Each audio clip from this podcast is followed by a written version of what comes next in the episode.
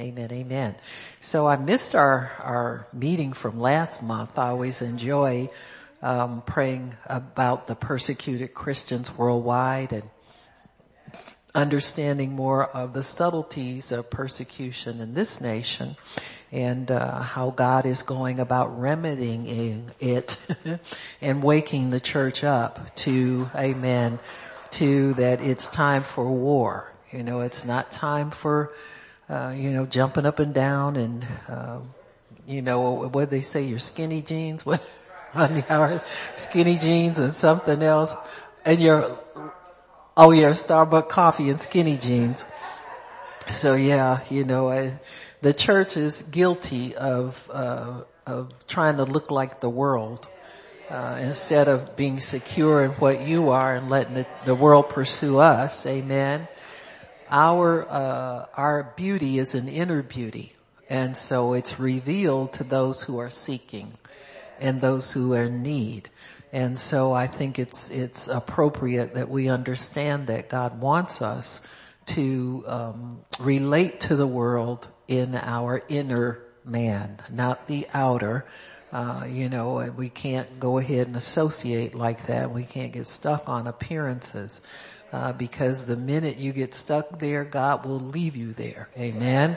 Uh, he he warns us many many times over that it's the hidden man of the heart that he wants to bring out. That's the part of us that really has something to offer the world, uh, not our little fancy talk and trying to you know, look worldly and all that kind of stuff, but it's our, our, the hidden manna.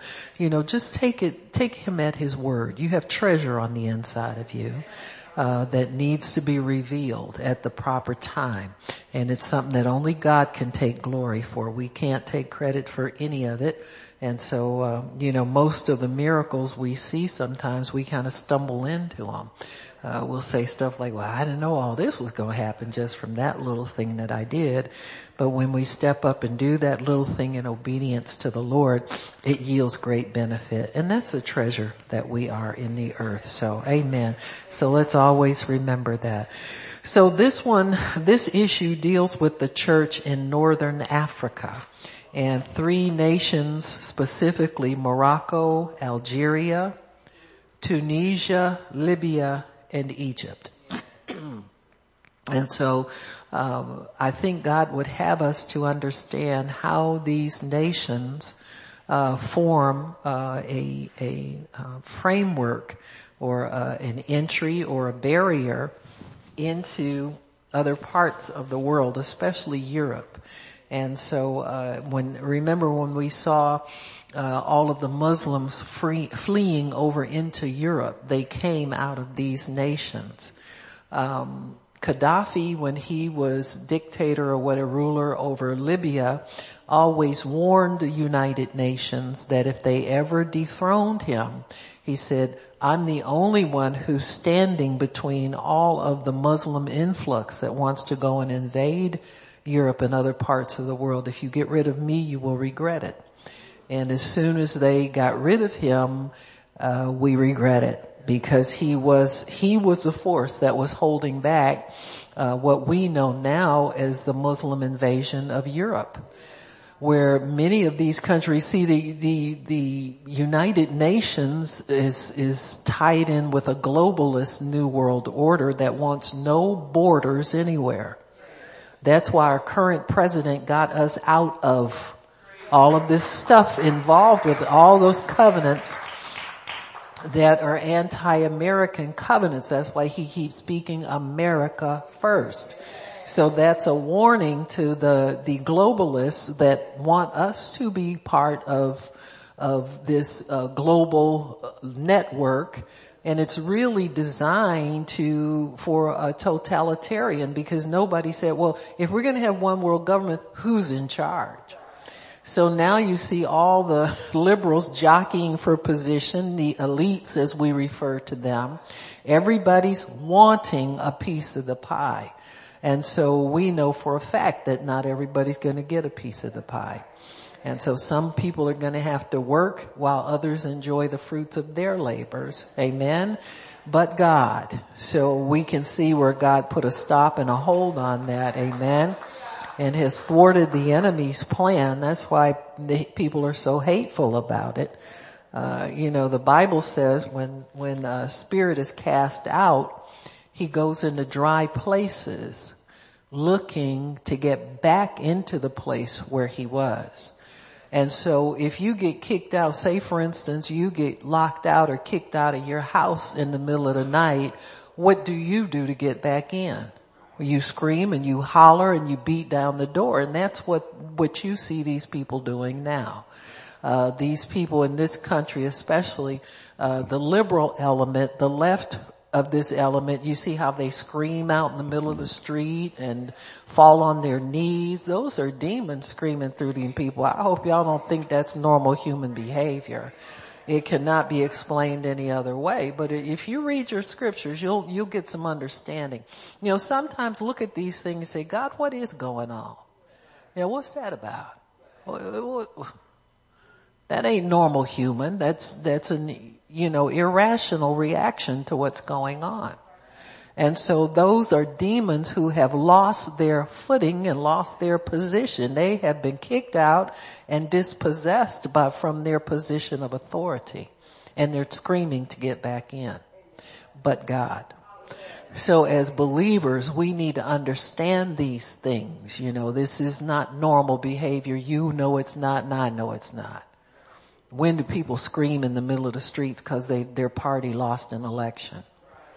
You know, you just wait till the next four years and, and vote your person in. That's the way it's supposed to be done. But this screaming, this outrageous, extreme behavior, uh, not human, demonic, okay? And that's because they've been dislodged and in, in, in really it's a, a victory for the people of God already because governments don't change if strong men don't get cast out of their positions. So we've had a changing of the guard over Washington DC. It's already happened. Now I know you see some people who are late to the party and they'll say stuff like, we gotta pray. Uh, come on now. It's all over but the shouting pretty much. Not that you don't pray, but it's not an emergency because you see these demons kicking up. You know, it's never an emergency in God's kingdom. You just go in deeper to God and get revelation and understand what you're dealing with and how to deal with it. See, as watchmen, we have prayers already in place to take care of all of these things. So we just continue on our watch. Amen. You know, if a, if a policeman is, is guarding an area, he's in his area. If a call goes out, there's an emergency, it's the ones assigned to that area that take take authority over. It's not everybody screaming at, suppose a whole police force ran to one little robbery. What would happen to the areas where they're supposed to guard? So you know when it's time to move. You don't get excited about this kind of stuff. It's always the people that, that just got awakened to the fact that prayer is available and they don't know how to get their orders for somebody who knows what's going on. So just let them do what they do, okay? But don't let them pull you over there and get you started with something you're not supposed to be involved in. So praise God. Amen. So this one is from in, in northern Africa. Uh, let me see which country. Well, we'll get to which country it is, but I think I'll read you what the uh, editor, this little passage that the editor uh, uh, the, uh, uh, speaks once a month, his monthly letter to the readers. Um, the title of this is Their Blood Cries Out. Says the killing of Abel at the hands of Cain, his brother, should be understood not only as the first murder, but also the first act of persecution in history. God confronted Cain by saying, what have you done? The voice of your brother's blood is crying to me from the ground. North Africa, which includes Morocco, Algeria, Tunisia, Libya, and Egypt, has absorbed the blood of countless of our Christian family members who have willingly paid for their faith and witnessed with their lives. In the three centuries following the period accounted for in the book of Acts, the Roman Empire brutally persecuted its Christian citizens in North Africa. Now, you know, people will say, well, what caused, caused Rome to fall? Well, now you know. you murder God's people, He's not going to treat you kindly. You know, your civilization will end if you start doing that. And so really the blood of the saints and the blood of the martyrs caused the destruction of Rome. You got me? Because that, that is a sin that you just don't walk away from. You just don't do that and walk away and continue to flourish and have a good life. So somebody with authority prayed and asked God to, to end their tyranny and get rid of that enemy for them and he did. He let them self-destruct. So it says here, uh, it says the three centuries following the period accounted for in the book of Acts, the Roman Empire brutally persecuted its Christian citizens in North Africa. You can read about one notable martyr from that period, Cyprian, on page 13. Today, both Islamist groups and government authorities across North Africa persecute Christians severely, even condemning some to public executions reminiscent of those in Cyprian's days. On a recent trip to North Africa, I visited the ruins of the Colosseum in the ancient city of Carthage in modern day Tunisia, where Perpetua around 200 AD and many other Christians were publicly ridiculed and executed for their faith and witness. I traced Perpetua's steps and imagined what it might have been like for her to walk into the Colosseum 1800 years ago, knowing that she would be stripped and then mauled to death by leopards in front of thousands of viewers, most of whom relished the spectacle of her death as entertainment. I stood on the very stones that for hundreds of years were stained with the blood of faithful witnesses who refused to deny Christ because they considered faithfulness to him worth, worth any price. Today we are inspired by the unyielding witness of our North African brothers and sisters in Christ who face severe opposition from radical Muslims. Whether uh, slain missionaries and local Christian leaders whose deaths we cannot uh, discuss for security reasons, or Christians whose executions by Islamists were widely publicized, such as the 21 Christians beheaded in 2015 on a beach in Libya, their acts of faithfulness can have powerful effects when we give voice to their sacrifice. Their blood cries out as a witness to the lost, testifying to the truth of the gospel. Their blood also cries out to those of us who follow Christ, jolting us out of our complacency and distraction. It does not condemn us, but rather calls us to remember our first love. My own love for Christ was rekindled as I traced Perpetua's steps in the Colosseum and considered today's North African martyrs, prompting me to evaluate, identify, identify the value of the person, plans, and kingdom of Christ anew.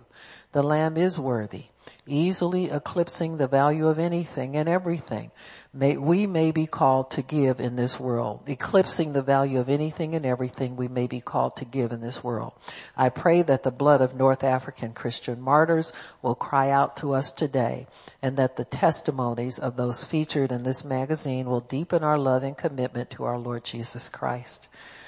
So this is about an irrepressible church in Algeria. Man. Praise God. Christianity has flourished in Algeria over the last few decades, growing at a rate of 8% annually compared with the global evangelical growth rate of 2.6%. Most of the growth in Algeria has occurred among the uh, Berber people, a minority ethnic group in the mountainous eastern part of the country who speak Kabyle rather than Arabic. Today's Algeria is home to the largest congregation of Christian converts from Islam in the world. And the Algerian government has taken notice, closing at least 11 churches last year. In 2018, the Ministry of Religion sent a threatening letter to the church in Tizi Ouzou, where Dassen serves as worship leader. The church warned authorities might be closed down because of inadequate safety equipment such as fire extinguishers. Leaders of the 250 member Kabyle church knew they must take the government's warning seriously because it had already closed other churches in the region. However, they also knew the complaints were invalid because the Ministry of Religion was citing old information. The church had addressed the safety issues long ago and authorities had not reinspected the building. They just want to harass us again, Dassen explained. Tension has remained high between the church and the Algerian government for four decades, but Dassen is not worried about the church in Algeria disappearing. Once a radical and member of Jabhat al-Islam, Dassen said he refused to terrorize his older brother who became a Christian in 1987. But through his brother's persistence and the work of the Holy Spirit, Dassen himself came to know Christ in 1992. I repented of my sins and I thanked the Lord and started a new life, he said.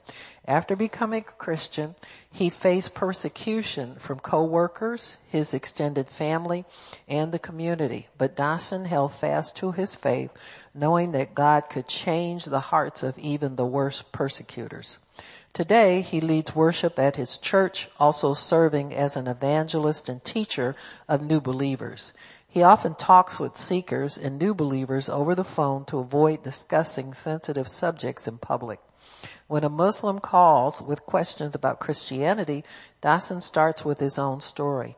I tell them I was a Muslim and he says, and I was walking according to the tradition of the family and culture, but inside I felt like an orphan. Dassen says the greatest need in the Algerian church is a training to help Christians withstand governmental and societal pressures. Voice of the Martyr supports an underground seminary program in which believers studying theology for two years while working closely with the supporting and with and supporting the efforts of evangelical leaders throughout the country. Last year was exceptionally hard for Algerian churches, according to Youssef Ooh, can't say that. Of the Algerian, Youssef of the Algerian Protestant, I guess I could, but you know, my, my Algerian ain't that good, you know. My, my Algerian is poor. Says the Arab world has taken notice of the church growth and is applying pressure on the government to either close them down or weaken them. They are worried the growth will spread outside Algeria, he said. Pressure is also building from within the country as Islamic fundamentalists nervously observe the growing interest in Christianity. There are a lot of people interested in Christianity, he said. It is a subject of everybody's talk, even in cafes and on the streets. Simo, a tall man with a straight posture, hinting at his careers in the army and later as a police investigator. Like many of his countrymen, Simo was born a Muslim, but had always held his faith lightly. It was tradition and it was culture, but he had felt more loyalty to his country than to his Muslim religion. In the early 90s, Algeria transitioned from a one-party political system to a multi-party system, and surprisingly, an Islamist party then won the election. To avoid the possibility of a government led by extremists, the army quickly took over, launching an insurgency that lasted six years. Simo served as a police detective during the insurgency and one day he found himself interrogating a young Muslim man who had just, who who justified his violent actions by citing the Quran and the teachings of the Prophet Muhammad. I thought, if all this is right and Islam is telling us to kill, then Islam is not a religion and I can't follow it anymore, he said. Disillusioned with the religion he had grown up in, Simo began to consider Christianity. After visiting some churches, including the Kabyle Protestant Church, he noticed a real difference between followers of Jesus and most Muslims he knew. I, I found there is a real relationship between these people and God, he said. Simo wanted that kind of relationship with God, so he soon turned his back on Islam and uh, put his faith in Christ. When local Islamic leaders insulted Christians, Simo was never shy about standing up for his faith and expressing his opinions. The Muslim teachers in turn ordered an attack on Simo that resulted in a hospital visit. Still, the pressure from local Muslims only served to strengthen his faith. When he saw new mosques and Islamic schools in the Kabyle re- region being funded by countries like Qatar and Turkey, he decided to combat their work by establishing a Christian apologetics organization named after St. Augustine. The main purpose of the association was to make St. Augustine well known among the Kabyle so they can know that this man was a Christian and that and like them, he said. But the Algerian government denied his application, so instead he appealed directly to Algerian believers. Any Christian who suffers for their faith or is persecuted, please contact me. He then began sharing their stories of persecution on Facebook. Simo felt strongly about the unfair treatment of Algerian Christians. He wrote letters to Algeria's president, to the European Union, to the Chancellor of Germany, and others expressing his concerns about the mistreatment of Christians in Algeria. You see that global aspect of what's going on in the world? He's sending letters to Germany, European Union, all of these places. Then in July 2016, Simo was arrested after sharing a message on Facebook stating that the light of Jesus was overcoming the lie of Islam and its prophet. He served 20 months of a five year sentence in prison, his health deteriorating due to rheumatoid arthritis. Since his release early last year, Simo and his family have fled the country because of death threats. This one is about Ali. Ali was a jihadi. He had a long beard, wore white clothing, and trained to fight alongside the Taliban in Afghanistan. As a devout Muslim, he exhorted his mother and two sisters to be more religious, forbidding them to watch TV. One of Ali's brothers, however, had become a Christian. I thought he had left the true religion and according to Islamic law, he deserves to be dead, Ali said. I would show him the Quran verses and tell him, look, you have to believe. You have to believe back to Islam. Every time we would start talking about this, he would tell me that God loves me and would talk to me about God's love. Ali belonged to an Islamist cell group that distributed tracts about fasting.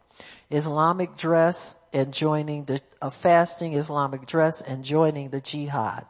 But in 1992, following a crackdown on Islamists, he suddenly found himself at the top of the Algerian government's most wanted list. His options were to stay inside all the time or venture out and risk arrest. One day, frustrated with his self-imposed house arrest, Ali went for a bus ride and got off at a random stop. A young man at the bus stop caught his eye, so he asked her if he could talk to her. No, she said bluntly, don't talk to me, I'm a Christian. Ali was impressed. Oh, he was surprised, not at least because it was a risky thing for her to admit it. Still, he was attracted to her, so he tried another approach. My brother is a Christian he told her. Really? She said. The girl then told him that she had become a, a, believer by listening to Christian radio stations and writing down the Bible verses she heard. She had never even met a Christian. As the girl became more comfortable talking with Ali, she boldly asked him if he would get uh, to get her Bible from his, uh, if he would get her a Bible from his brother. Eager to please, Ali did get her a Bible, and in the process he became curious about what it had to say. He read the Bible, compared its teachings with the Quran, and began to ask questions at the mosque. Then one night he had a dream in which Jesus spoke to him. Come to me, all who are heavy and burdened, and I will give you rest. Ali woke up and immediately felt as if a load had lifted from his shoulders. At that moment he said, I woke up and told him, Lord, forgive me. You are Christ. You are God and I believe. Ali eventually married Chaima, the girl from the bus stop, and today they serve as Christian plant, as church planters and evangelists among some of the most committed Muslims in Western Algeria.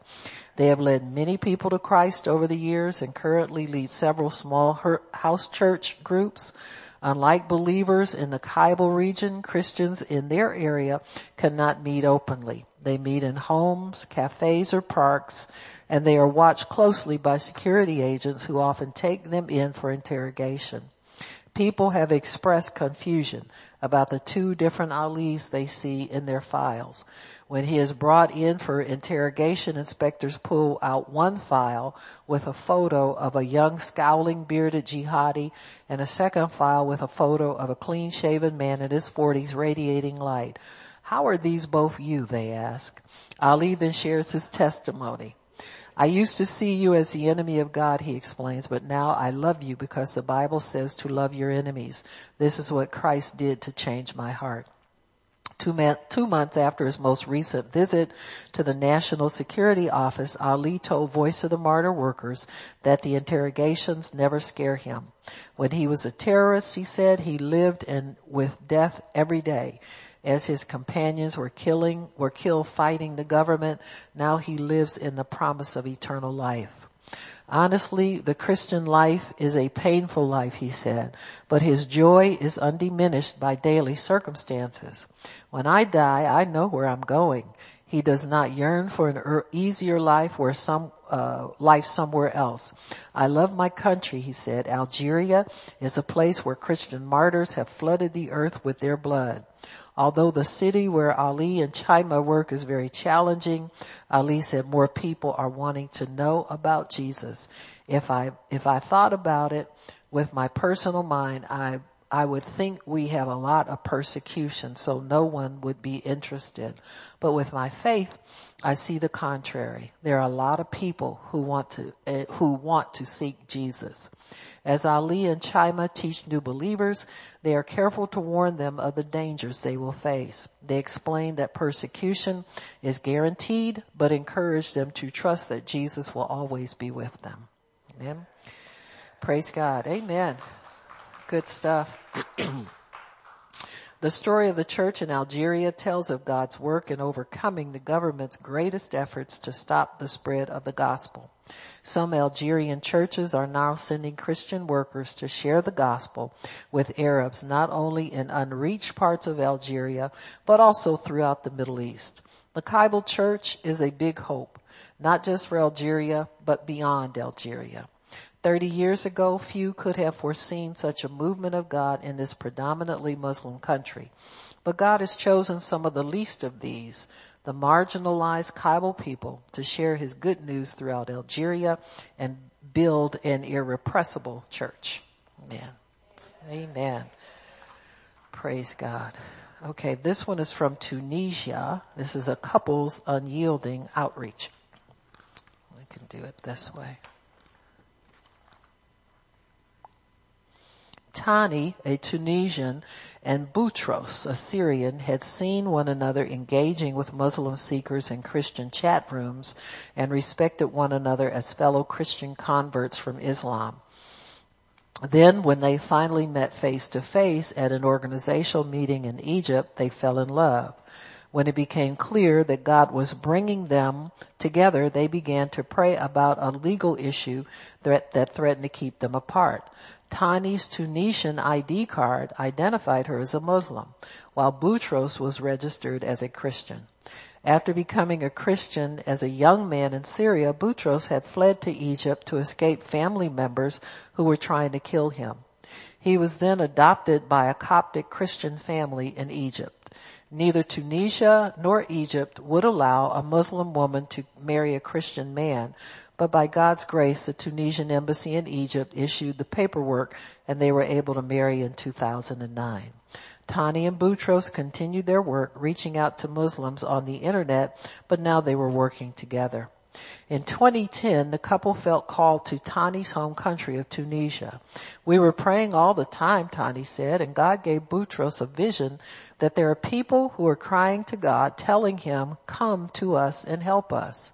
But in early 2011, before they could make the move, widespread discontent and violence, later called the Arab Spring, remember who started that? Come on now, 2011. You're president at that time. Yeah. And Hillary, Secretary of State. Remember they were bragging on the Arab Spring and how it was going to liberate people and all of that kind of stuff? That's where Gaddafi got take, taken out and then the flood of, of Muslims into Europe started. they're supposed to flood here too. That was the plan. But God. Amen. So before they could make the mood, widespread discontent and violence, later called the Arab Spring, began to sweep the region. Tunisia's longtime president, uh, Ben Ali, was forced to flee the country, while Egypt's dictatorial president, Mubarak, was forced from office shortly thereafter. Despite the unrest, the couple decided to sell everything and see if they and their baby daughter could make it to Tunisia. Uh, uh, though Boutros was on a blacklist intended to prevent his entry into Tunisia, the political turmoil and resulting lack of procedure enabled him to enter on a six-month tourist visa. Tani and Boutros a, rented a house with two extra bedrooms and a large living room, hoping to use their space, space for their ministry work. After getting settled, they met a 17-year-old girl through their internet ministry who was being pressured by her parents because of her Christian faith. The couple continued to meet and pray with her finally, until finally her parents threatened to kick her out of the house.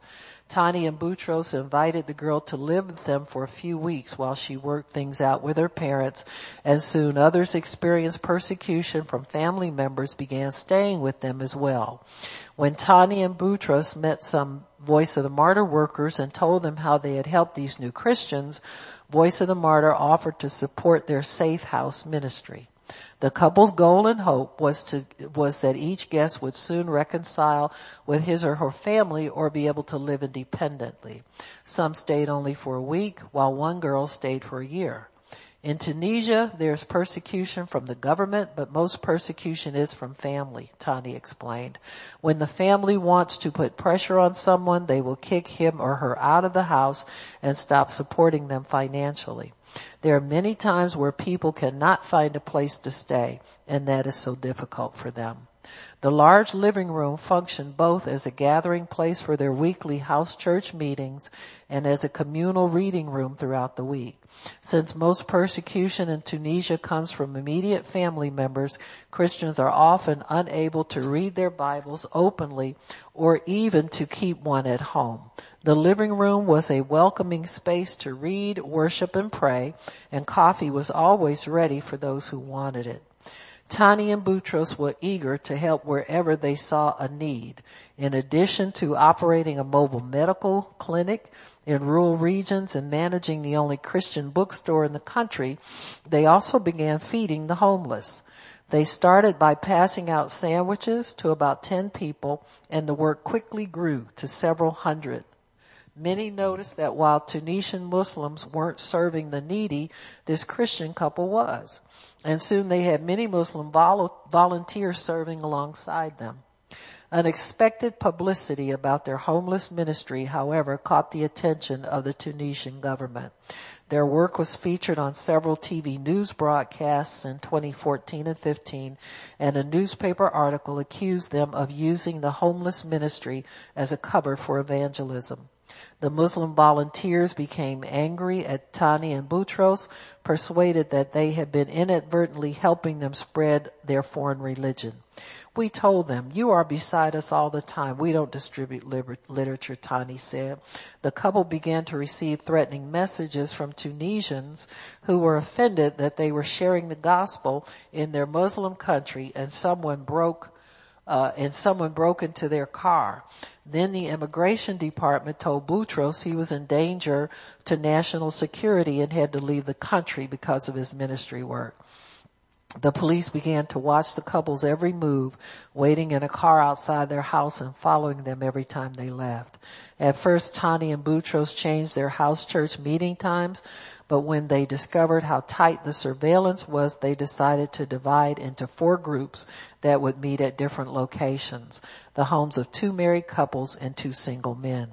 Tani and Boutros continued their ministry work under the government's close scrutiny for another two years. But in 2018, the police gave Boutros an ultimatum. You are here illegally, they told him. If you don't get out now, you go to prison for three years. Their time in Tunisia was finished, but they were pleased with the work God had helped them accomplish in their six years there, as they have felt Him leading them to split up the house church when they did and put new leaders in place. We are thankful because we're because we are feeling it is good. The house church is not depending on us and this is great. Today the couple and their two daughters have settled in a new country where they minister to Syrian refugees and continue their online work in the Arab world. They also rejoice that the church has, they planted in Tunisia continues to meet for study and worship. The Arab Spring uprising of 2011 brought many political changes to the region, but it also served as a spiritual revolution that cracked open the doors of Islam. There's a huge number of people who are con- contacting us privately, Tani said. They're asking about Jesus. And Tani and Boutros will joyfully continue to answer their questions and cr- increase their unyielding outreach. Amen. Praise God. Amen. Praise God. Yeah, it's, it's always good. Sometimes, you know, it, you have to leave and move and go on to something else, but God always gets his work done. Amen. You're a light wherever you are. So, you know, it's, it's, I like it when they live, move on and live to, to win more souls and to set up more ministry. Amen. Uh, this one is Morocco, drawn on the one, drawn to the one he once hated. When Mustafa learned that his younger brother Omar had become a Christian after hearing the gospel from a visiting evangelist in their Moroccan city, he felt he had no choice but to act.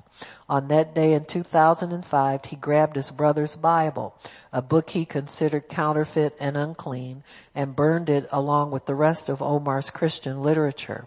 As the oldest son, he then kicked Omar out of the family's home. His hatred of Christians barred him from sharing a house with an apostate. In Morocco, Islam is entwined with every aspect of life, and the country is ruled by a monarch believed to be a direct descendant of the Prophet Muhammad. Mustafa stayed in contact with Omar, hoping to draw him back to Islam. He eventually visited his brother and asked him for a Bible. He thought that if he could show Omar the Bible's errors, he would return to Islam. Omar gladly gave his older brother a Bible and a pen, suggesting he march, mark each verse that he found problematic. The brothers then discussed the verses that Mustafa highlighted and Mustafa felt increasingly torn between Islam and Christianity. When he read Matthew 7, 7, ask and it will be given to you, seek and you shall find, knock and it will be open to you, he felt a desire to respond to the scriptures for the first time. I asked God, where are you? Mustafa said. If you are the one who governs all the world around us, you can tell me the truth. Is it the truth from the Bible? Is the truth from the Bible or the Quran? In the midst of his confusion, Mustafa had a vision in which he fell into a deep hole in the ground. As he tried to save himself during his fall, he saw a man whose face was obscured by light. This man, the only one who could truly save him, reached out and embraced him. After the vision faded, Mustafa felt at peace. He opened the Bible Omar had given him and unintentionally flipped to Matthew 7, 7. At this time I could recognize what he was telling me, Mustafa said. I could recognize that the person who held my hand and gave me a hug was Jesus Christ. He then eagerly shared the experience with his brother who invited him to his church. He met with a pastor who helped answer his deeper questions and two months later he turned his back on Islam and placed his faith in Jesus Christ. His Muslim wife Salma soon noticed changes in his behavior. Impressed by the peace she saw in her husband's face, Salma didn't mind if he read the Bible. After considering the claims of Christ for herself, she later decided to follow him too. As Mustafa and Salma grew closer together in Jesus, Mustafa's mother and siblings grew bitter toward him. They felt as if he had abandoned them by leaving their family's faith. At the same time, Mustafa's relationship with his country was also growing more turbulent. In 2010, the Moroccan government expelled dozens of Christian foreigners. As a result, Mustafa lost his construction job building structures for, structures for a Christian-run orphanage when authorities closed the orphanage and expelled its Christian leaders. Local business owners then linked Mustafa's sudden unemployment with his Christian faith and nobody would hire him. His mother told him God had cursed him for leaving Islam. Moroccan believers who were linked to expel foreigners quickly came under scrutiny by the Moroccan authorities. So predictably, one day, um, Mustafa received a call ordering him to report to the police station. After arriving at the station, an officer pointedly asked him what religion he followed. He said Christianity. The officer grew angry. His data on the village indicated that no Christians lived there. Mustafa and Salma, as well as Mustafa's brother Omar, had somehow managed to evade detection. Mustafa told the officer that he was willing to be arrested for being a Christian, but the officer let him go. Then a week later, police ordered Mustafa to go to the station again, and this time he had to bring Salma with him. Omar happened to be out of the country. Throughout the all-day interrogation, officers questioned the two individually and then reunited them for additional questioning. Mustafa demanded to watch his wife's interviews from a nearby room to make sure she was safe, but he watched her answer their questions. He felt overwhelmed by God's grace. At this time I understood God, I understood God's word when it says, I will put words in your mouth, he said. My wife at this time didn't have enough knowledge from the Bible to answer this investigation, but she was answering in an impressive way. Two weeks later, they were interrogated again, and this time Moroccan intelligence agents participated. Authorities hurled questions, questions after question at the couple, occasionally offering financial incentives to lure them back to Islam. Mustafa's interrogators alternated between beating him and acting like they were his best friend, all in an attempt to gain information about his work and that of other Christians. Amid the pressure and intimidation, God's word remained in Mustafa's and Salma's hearts. If you hold the scripture and read it as a living word of God, it will be with you at any time, Mustafa said. The interrogations continued for years and in 2012 Mustafa discovered that 16 people from his church had been questioned about him. Out of fear, 10 had turned against him. Although he fully expected authorities to arrest him and his wife, in the end they only asked him to put his Christian faith in writing. But from markings, but from but far from marking an end of their harassment and instead signaled the beginning of a new form of persecution. The next day, police sent a note to everyone in Mustafa's community announcing that he and his wife had left Islam. Mustafa's friends, relatives, and acquaintances suddenly became adversaries and no one would associate with them. Additionally, Islamists and even former friends started following them, ready to report their Christian activities to police. In October 2012, during the hardest time of their lives, Mustafa and Salma received an unexpected gift.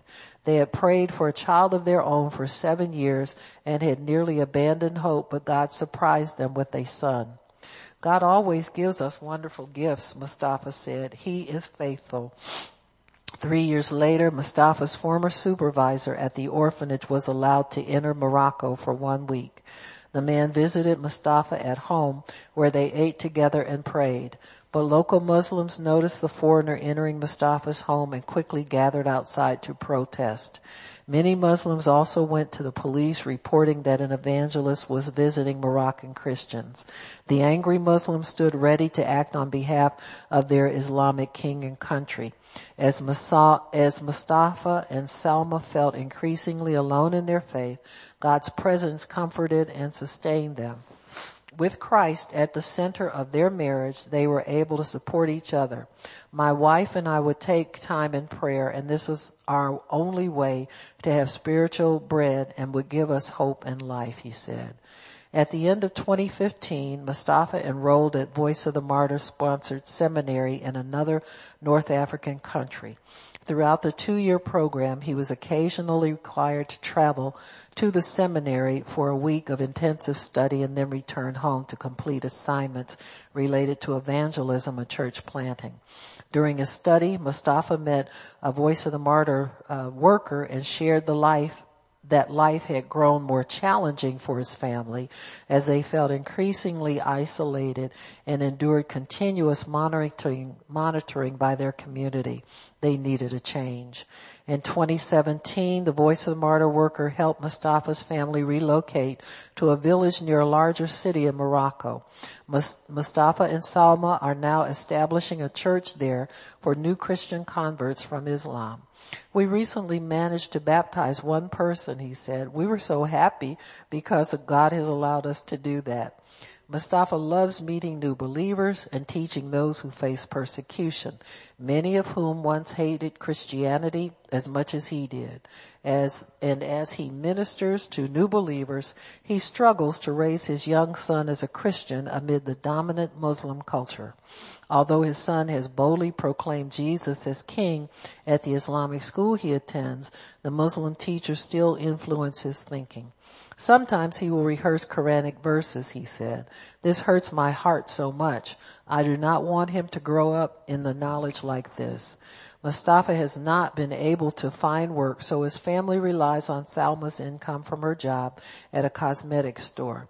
Like most Christian families in Morocco, they are financially unable to send their son to private school. In light of his attack, uh, uh, of his lack of religious freedom, Mustafa hopes Americans who don't share the gospel with their neighbors will reconsider their freedom to do so.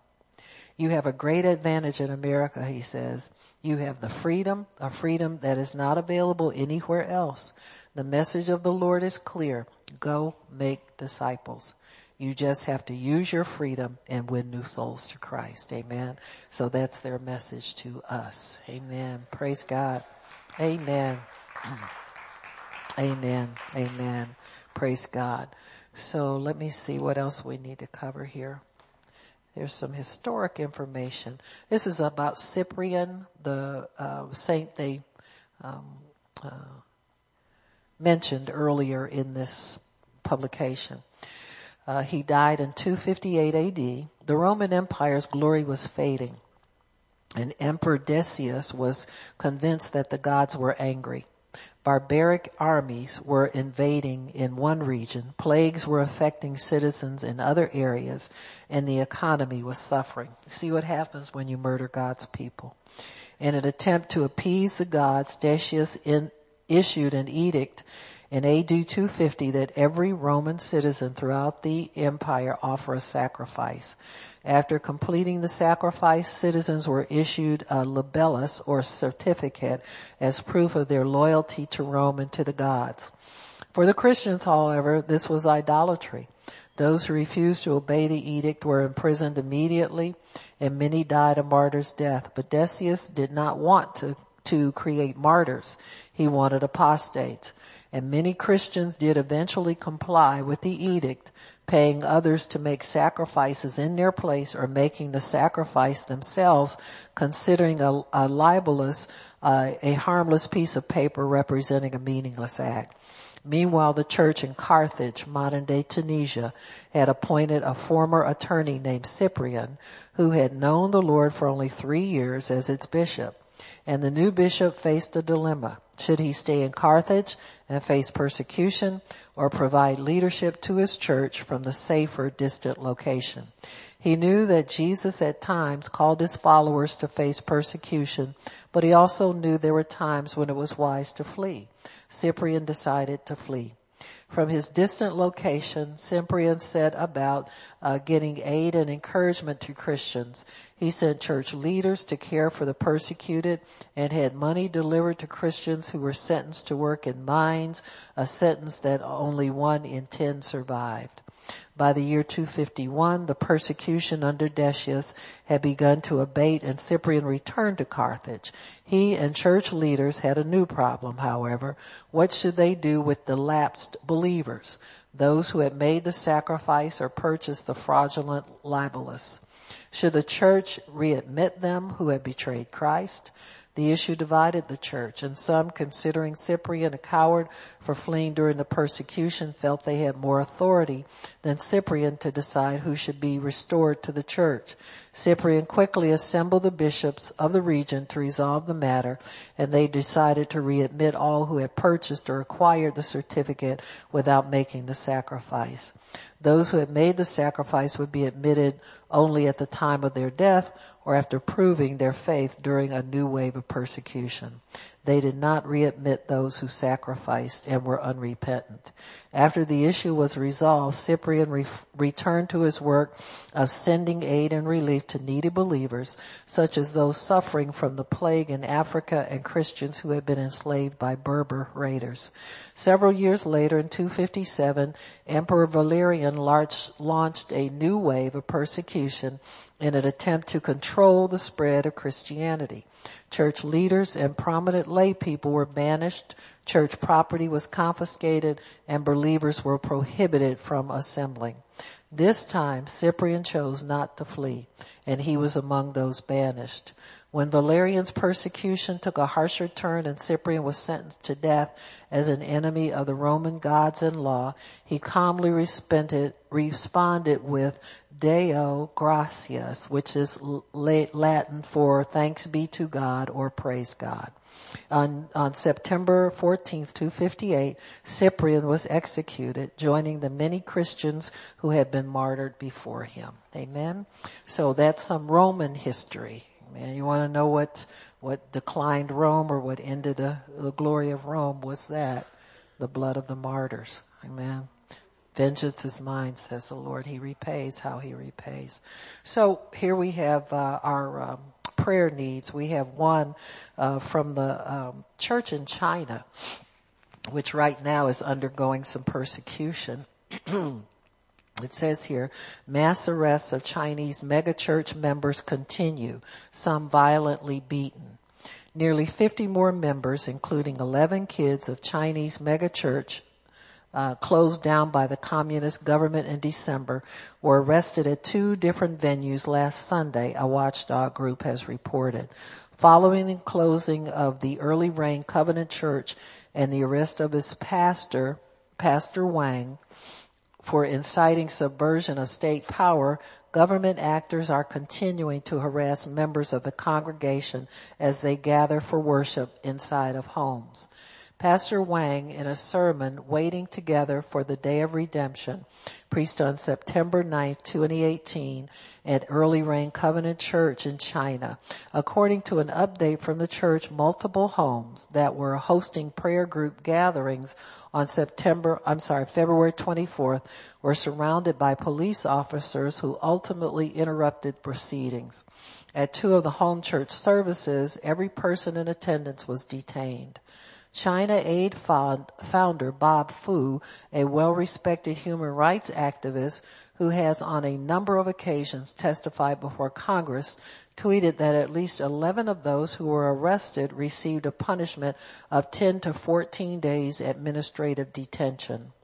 Arbitrary arrest continues, Fu stressed. Walk with, with the, walk with the persecuted. Amen. There were reports of children, the elderly, and even pregnant women being mistreated. Pastor Wang's elderly mother was reportedly insulted and beaten. According to a state statement released by the church, two Christians who were arrested were violently beaten. Uh, Tang Chulang and his wife were hit in the face by plainclothes police officers at the police station. Some, including children, did not eat anything. Some were not uh, released until 2 a.m. Tired, children slept on ice cold tables and floors. Others were not released until 6 a.m. On Saturday, two more churchgoers were arrested when they went to Chengdu police station to visit their detained friends. They were then taken to the uh, road, the police station where they were locked up and interrogated. A statement on March 2nd uh, from the church reads, at 2 p.m. while being interrogated, they were personally humiliated, abused, and violently beaten by seven to eight police officers uh, from their police station. They were reta- detained for nearly eight hours. Arrests and detentions are not the only forms of harassment the early rain covenant members have faced. According to the church, authorities have put pressure on landlords and employers. This has resulted in some churchgoers losing their homes and jobs. Some have had to move back to their hometowns. At least one family member of a church elder has been forced to move on multiple occasions as they have been deemed illegal residents.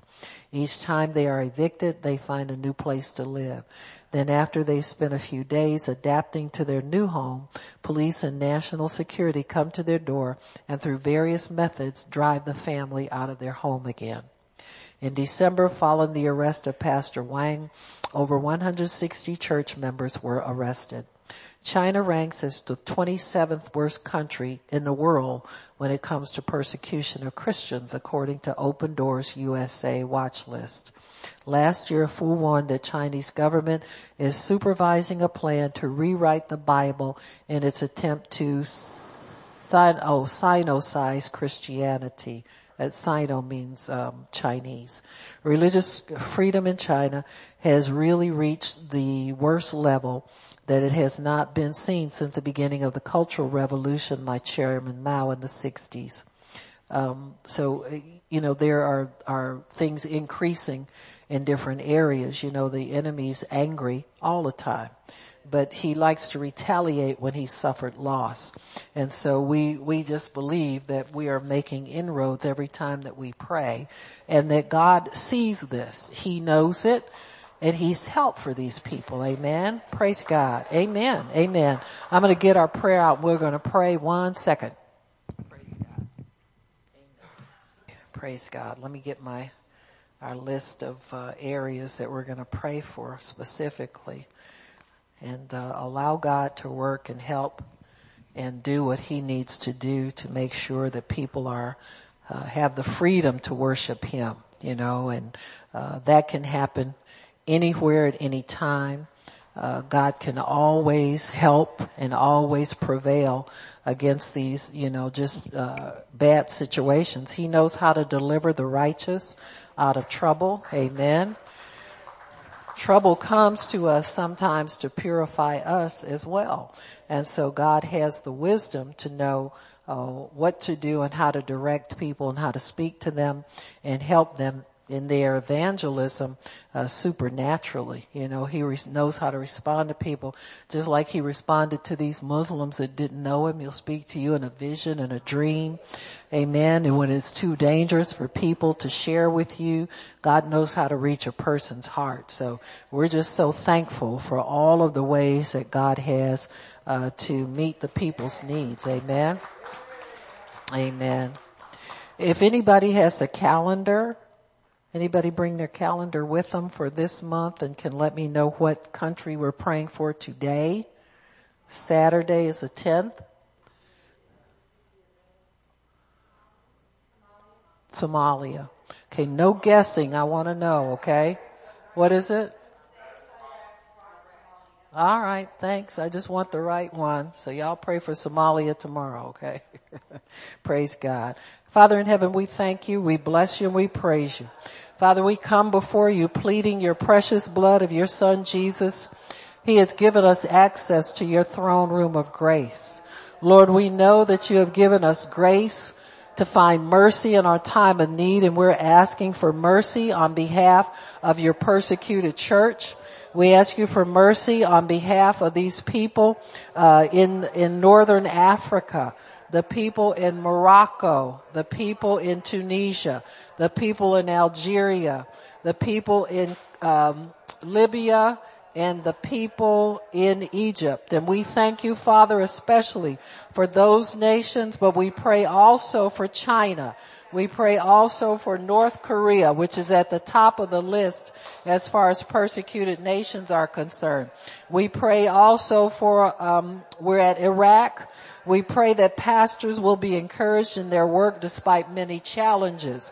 We thank you, Lord, for everything that you are doing for the persecuted uh, nations of this world.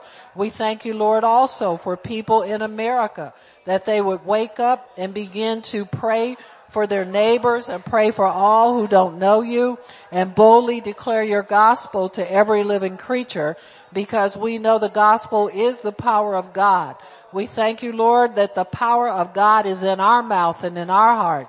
And so we want to release your word of salvation, release your word of healing and deliverance to those who are in need. So we thank you, Lord, and we pray for the protection of precious cargo.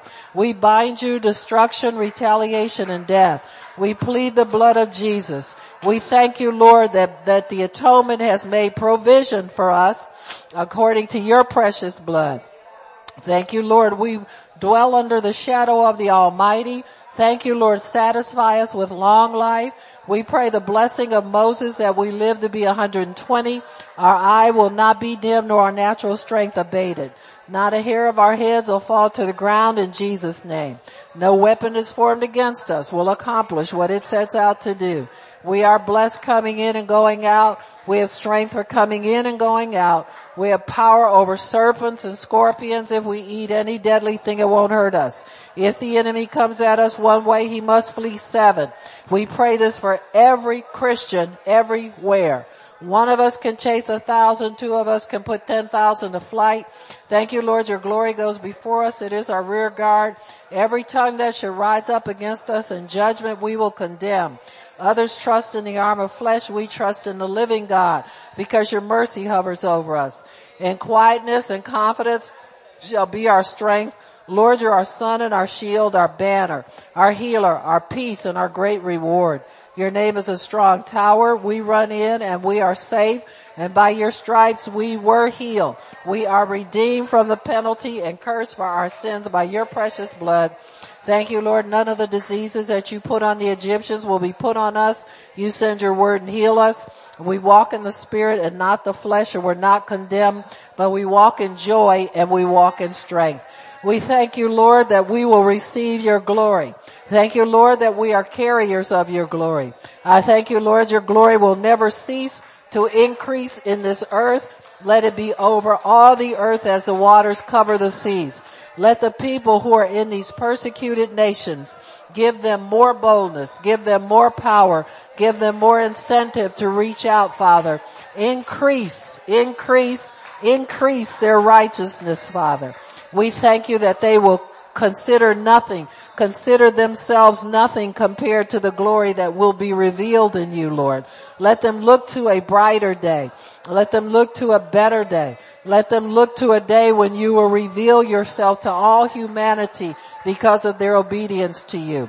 So we thank you, Lord, to give all of them a vision of increased glory in their lives, increased anointing, increased power, more miracles, more understanding of your goodness and your glory, Father. Give them more boldness. Increase them, Father. We thank you for the work that you have done in releasing people from years and years of imprisonment, Father. We thank you to release more of them, Lord, in Jesus' name. We thank you for the work that this country is doing to help people get free from the tyranny and oppression of dictators and Muslim persecution. Father, we thank you that you will silence the voices of people in our country who are speaking of violence against Israel. We, spay, we uh, pray uh, for um, Ilhan Omar. We uh, pray to uh, Tlaib. Um, uh, what's that girl's name? Kal- yeah, her, but I said her. Who's the other one? Tlaib is her last name. Father, we ask you to silence their voices. We ask you to teach them respect for your word and respect for this nation.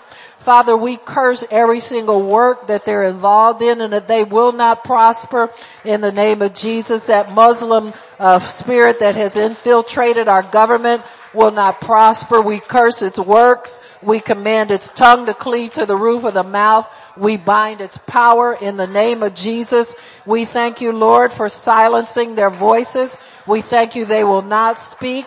They will not speak up. We pray for Ocasio-Cortez to silence her voice in the name of Jesus. She is not the boss of anything. We say, Father, that they are just remnants of the destruction that you have wreaked against the prince over uh, Washington DC. We consider them to be some of the debris and the fallout that is left from this removal of this evil prince over our nation's capital. So we thank you, Lord, to sweep up the debris Get rid of the remnant that's left. Sweep the city of Washington DC of all debris, Father. We thank you to capture it and pull it down and cause it to cease in Jesus name.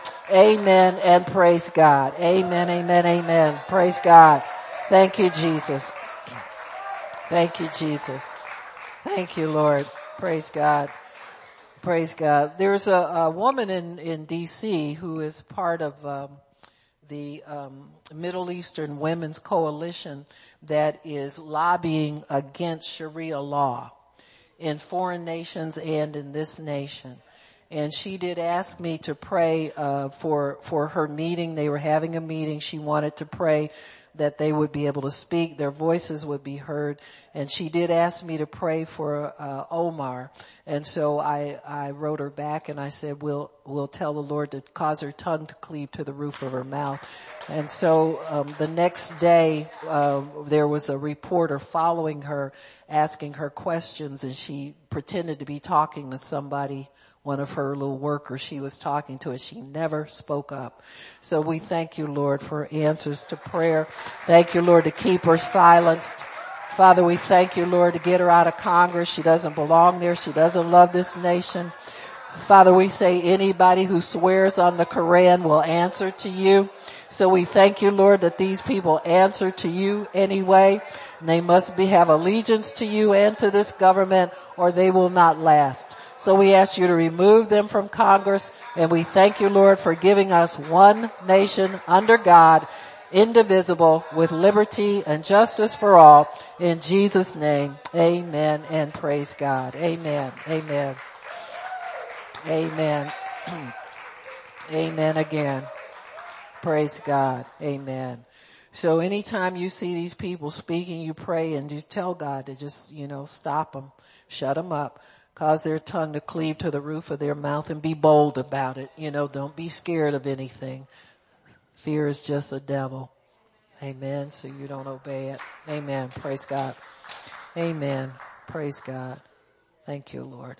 So, um, can we, it's time to pray, right? We put on some music. Anybody needs prayer? Come on up yourself. Praying for more sick people, praying for more lost people. Uh, just imagine, leave that on. Thank you. Just imagine yourself, put yourself in the place of a divine connection to carry out God's will. That's what your imagination is for. You have a spiritual imagination that can help you to cut a path for your life. You know, the Bible says his word is a lamp unto my feet, a light to my path. Well, that's how it lights it. That's how it does it. It projects you into that place of carrying out God's word. So it's a good thing to allow yourself to see yourself doing these things. It's not made up and it's not, listen, the devil don't have an imagination for you doing anything for God. You understand me? So allow yourself the freedom to see yourself carrying out the word of the Lord. See yourself praying for people that you don't know, total strangers, going up to people and asking them, you know, the Lord, it wants me to tell you this. You know, it's simple things like that. Like I was in Aldi's the other day and I really didn't, it was one of my last stops to, to go to and, and get home and I wanted to get home. And so I went through the line and thought to talk to this girl and then when I got to put my groceries away, I was a bag short. So I had to go back to her and get another bag. Of course, there was nobody there. And the Lord told me, He said, tell her I'm going to help her. And, and so I said, you know what? The Lord told me to tell you, He's going to help you. I don't know what it is, but He said, she said, you know what? I'm really worried. She I'm moving this weekend. Now see, a move, who would think? You know, it might worry me too if I, I can't be lifting a whole lot of stuff and you don't know what people are facing. But she said, thank you for that. She said, I appreciate it. Thank you for that. And see, just see yourself doing God's will in the simple things. You know, don't go promise nobody to be a millionaire, but, but God wants to help everybody. You know, He wants to lift burdens. So, you know, allow yourself the freedom to imagine yourself carrying out the word of the Lord in everyday situations and pretty soon you will see yourself there. Uh, God is visiting the Muslims in visions and dreams. and he will do the same thing with his people. Give yourself the ability to do that and, and let God visit you and let him help you to strengthen yourself and give yourself confidence and boldness that he's going to use you. Amen. So we'll let these finish. If nobody else needs prayer, oh y'all popped up too quick. it's popped right on up there. Praise God. Look, look, look, look, look, look, look. You know the first one in the pool.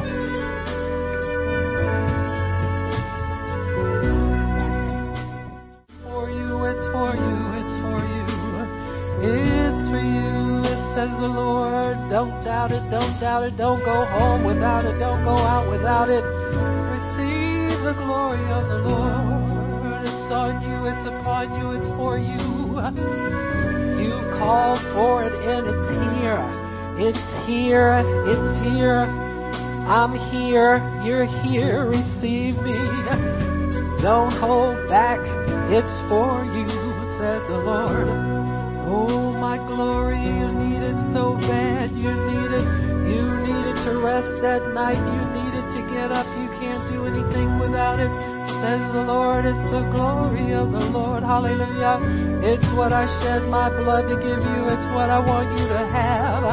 It's the glory of the Lord, coming, coming, coming, coming, it's here. Oh, don't fight it. Don't walk around, stand still and receive it, says the Lord. It's the glory, it's the glory, it's the glory. Learn how to obey me be empowered like you never knew before, says the Lord, says the Lord, says the Lord. Receive it's for you. Oh, it's nothing like it, nothing like it. Notice me, notice me and I'll notice you. What you give to me, I'll multiply and give back to you in the glory, says the Lord. It is for you, it is for you. Oh, for you, it's for you, it's for you. You've been asking me for stuff for you and this is for you. Ask no more, it's here, says the Lord. It's always been here for you. Pay attention to me and notice me and you'll get it says the Lord. Act like I'm the only one in the building, in the room, says the Lord. Let me be your focus all the time and you'll get it, says the Lord. It's the glory of God coming down for you. Oh, it's for you, it's for you. I did it all for you. It's the price I paid. This is what you get. You get everything and then some in my glory my glory. Praise God. Amen. Amen. Amen. Amen. Amen. Praise God. Praise God. Praise God.